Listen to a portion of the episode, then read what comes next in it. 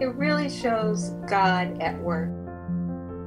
You know, I wasn't regretful anymore. I just thought, well, I gave it a good try and now I'm done. And um, so I'm quitting. And God said, well, not quite yet. we'll talk about this and much more today.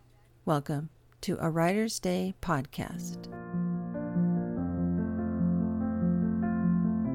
Hello, and welcome to my podcast. I'm excited for you to be here today as we are going to listen to debut author Dana McNeely talk about her writing journey as she gets ready to release her first book, Rain, from Mountain Brook Ink.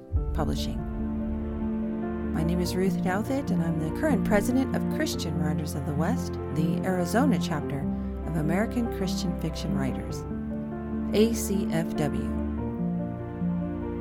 If you're serious about writing, you need to join American Christian Fiction Writers, ACFW, today. Visit their website and you'll see all the resources that they offer authors.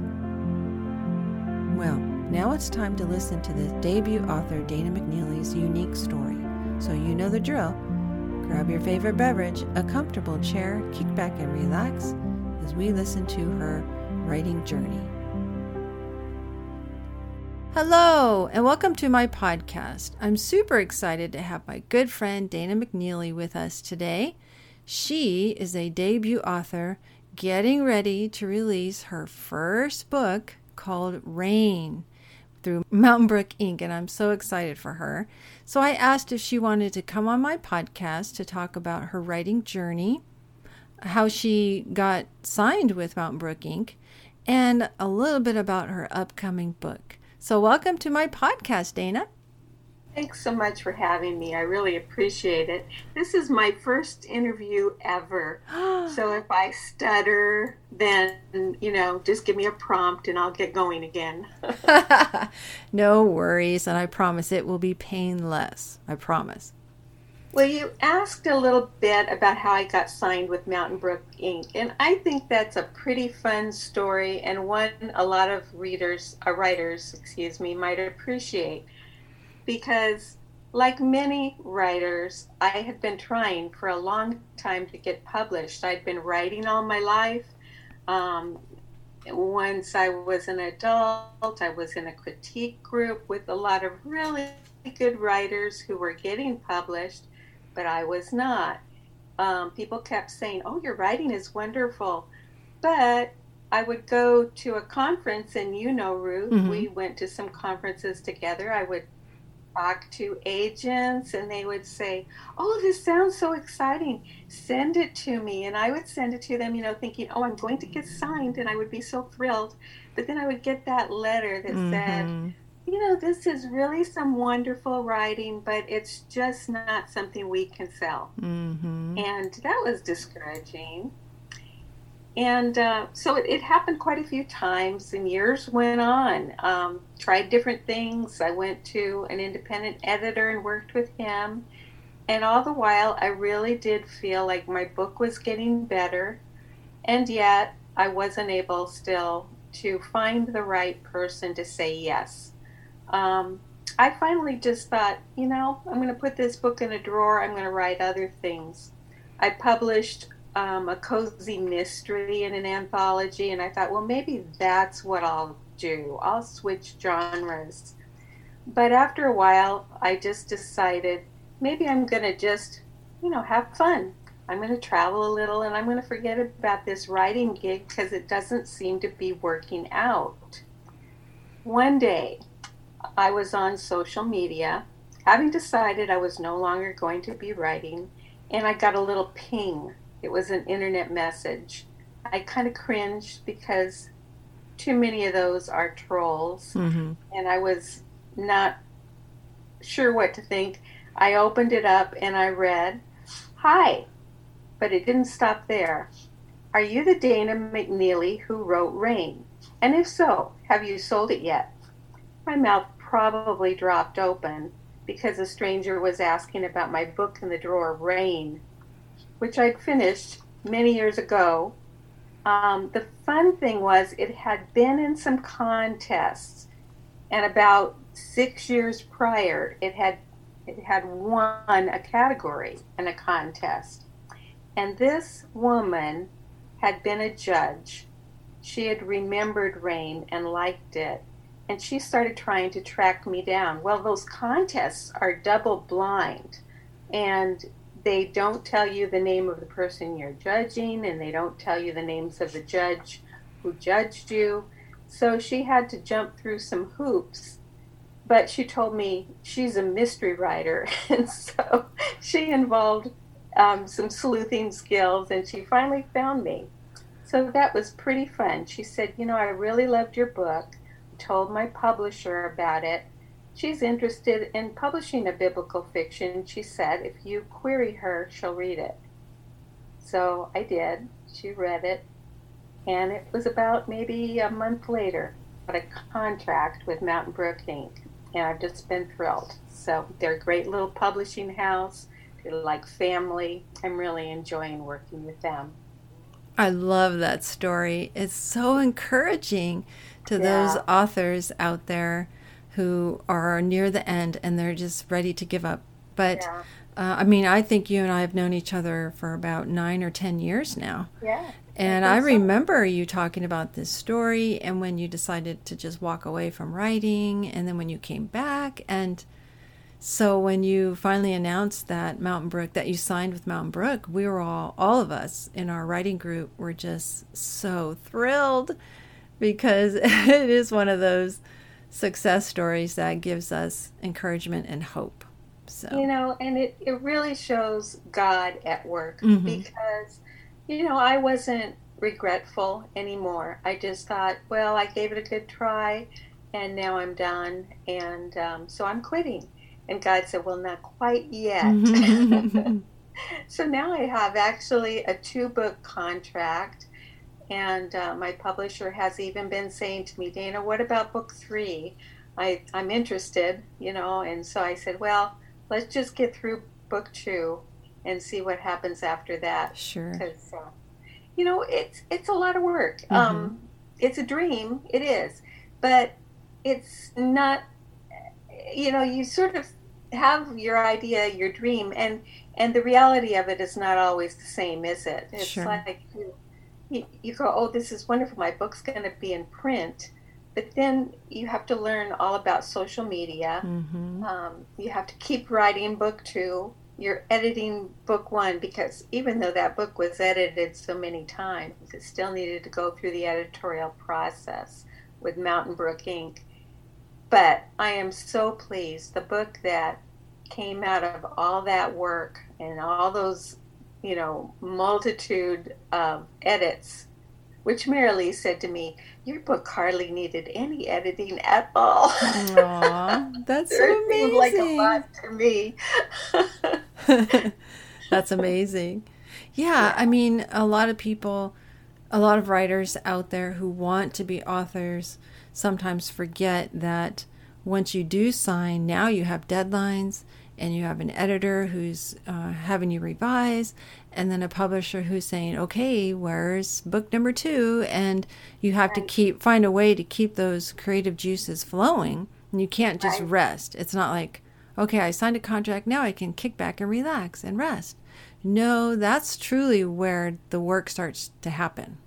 But it's fun. I'm having a good time. It's not what I expected, especially the social media. Mm-hmm. Thank you for the times you've helped me, Ruth. Oh, sure. Sure. I mean, that's another thing that um, I've been talking to a couple of Instagrammers because I've been, this is like my first year where I could really dive in and start using it. Mm-hmm. So a lot of writers forget that platform is everything. And you have to try and find the little tricks of the trade to get the followers, and so you can put that on your book proposal that you have followers. But you also want to come across as genuine. You don't want your followers to think, oh, she's just using me, you know, to sell her book. Um, right. No, you want to come across as a real person. You want to get to know your readers. You want to get to know your followers, and in the in addition to marketing your book, right? Right. And when you talk about those connections, I think about my rainmakers, my my launch team group. Mm-hmm. They have become such good friends, and they're just so fun and funny and engaged and willing to help. Um, but we pray for each other. Um, it it's it's just a fun group to go to, and in this time of isolation, it's been really nice to have those online connections mm-hmm. with a group of like-minded people. I agree, and that's part of the reason why I reached out to you and some other authors who are releasing books this spring. Uh, I kind of wanted to provide a, a place for them to talk about themselves and their books, and then I'll you know broadcast that on my Instagram because you're helping me and I'm helping you and that's just a way to further, you know, continue to make those connections. Right.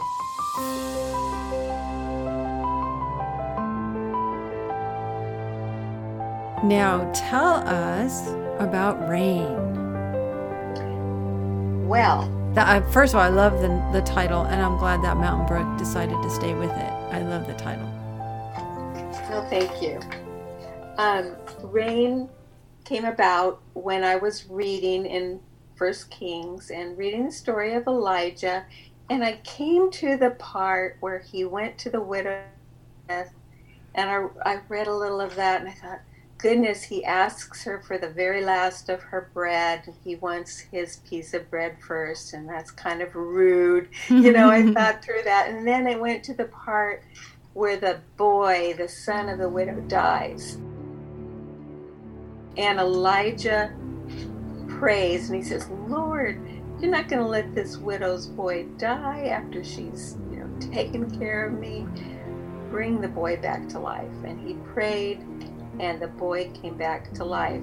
Well, it's a story I've read before, but in that moment, I just read it and I could imagine that boy opening up his eyes, going to the other world and being so terribly frightened by the images he would have seen there, mm-hmm. but then coming back. And I just thought about that a little bit. Wouldn't that be some story to tell? Mm-hmm. And then I thought, who was that boy? And who was his mother, the widow of Zarephath? We know from the Bible that she lived near where Queen Jezebel lived. Mm-hmm. Here we have one woman living right near where the Queen of Israel came from, the queen who lured all of Israel into idol worship. Mm-hmm. This woman is living with the prophet of the one true God. So that was a real difference too. And I thought, but, but who was that woman and why did she say to Elijah when her boy died, why have you come to me, man of God? Have you come to remind me of my great sin and to kill my son? Mm. Such a statement full of emotion. I thought, goodness gracious, what was her life that she thought her sin was so great that it deserved the death of her son? So then I imagined maybe she was a priestess of the Baals. So the story of Aban, her son, is that he is destined to become high priest one day. He's a young boy of about 14 at the beginning of his story. But at what cost to those he loves? He anticipates his rites of passage with excitement and dread. He yearns to join the priesthood of Baal Melkart and unlock the power of the rain god and hear the deity's voice. He's been warned the ceremony can take a dangerous turn, but as the eldest son of the high priestess, he holds a privileged position. If he can make it through the ceremony, one day he'll rise to high priest. Mm. So, this is the beginning of the story, and it involves him needing to flee the city when he hears the prophet say that there is one true God, and he overturns the idol. And um, Aban follows him in curiosity. And when he sees the direction he took, he misdirects soldiers and sends them in the opposite direction. when this is found out, he's got to leave the city to save his life. So that's a little bit about this story, and um, he has quite an adventure traipsing around Israel mm-hmm. and his encounters with Elijah. So it's, it's a lot of fun. Now, who are your readers typically? Who is this book written for? Well, you know, it's written, I guess, for Christian readers. Christian readers enjoy biblical fiction. A lot of them are mature women whose children are grown. Um, but surprisingly, there's quite a few young readers. There's quite a few non Christian readers. In fact, my first readers, my critique group, were all a secular group. And my second critique group that I'm with now, um, a couple more women have joined, and again, not not Bible readers, and they're very intrigued by mm-hmm. the story. So it's it's interesting. Um, hard to know who all is going to be pulled to read a biblical fiction story, but it can be a very wide ranging group you know, anybody that likes historical fiction could conceivably like it. It's set in a historical period, of course, mm-hmm. but it's a more ancient period than um, some readers who are maybe more used to thinking of maybe the 50s and the 60s as history, or, you know, maybe going back as far as one of the world wars, but not a whole lot before that sometimes. Mm-hmm. It sounds fascinating. How was your research on this project? Fun. Um, I started with the Bible. I had some books on um, customs of the times.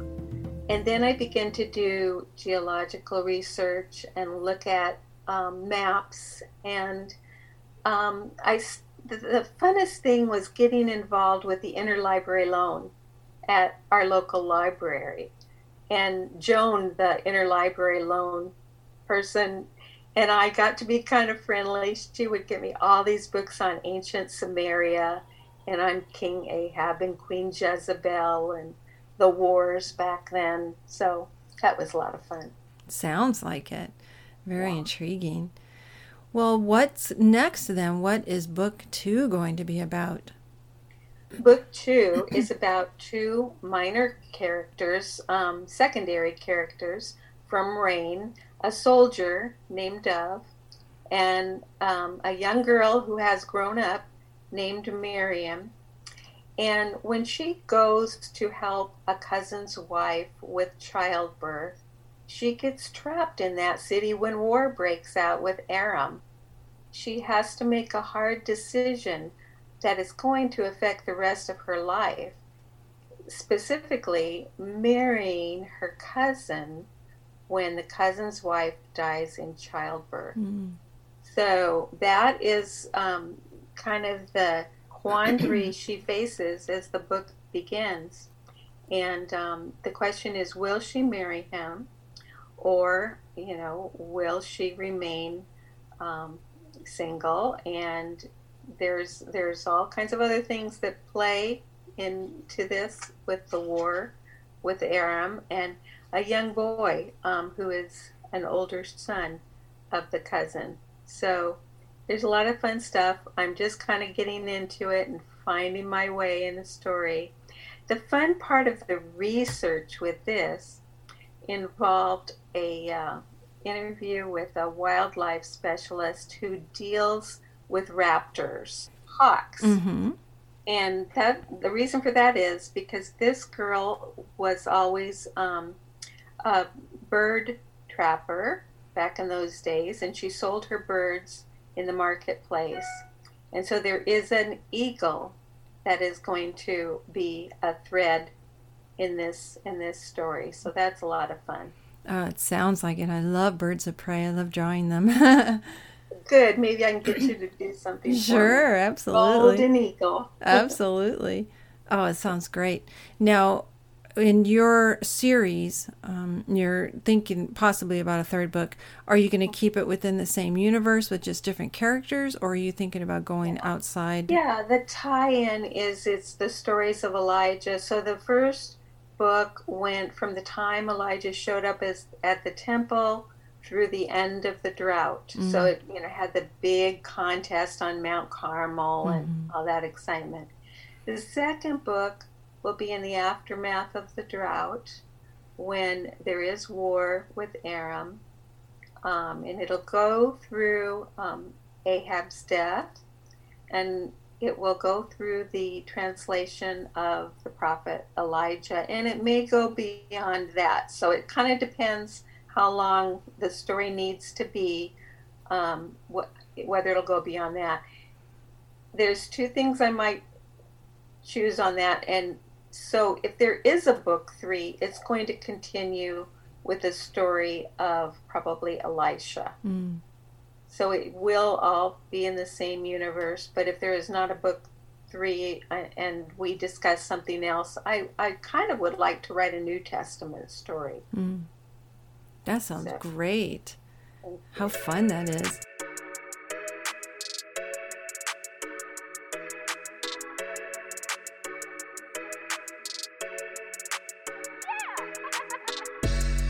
For writers out there who might are listening to this and might be near the end of their rope, what kind of advice would you give them about the writing journey? Well, I'll give you some advice that I rejected, and I'm sorry I did.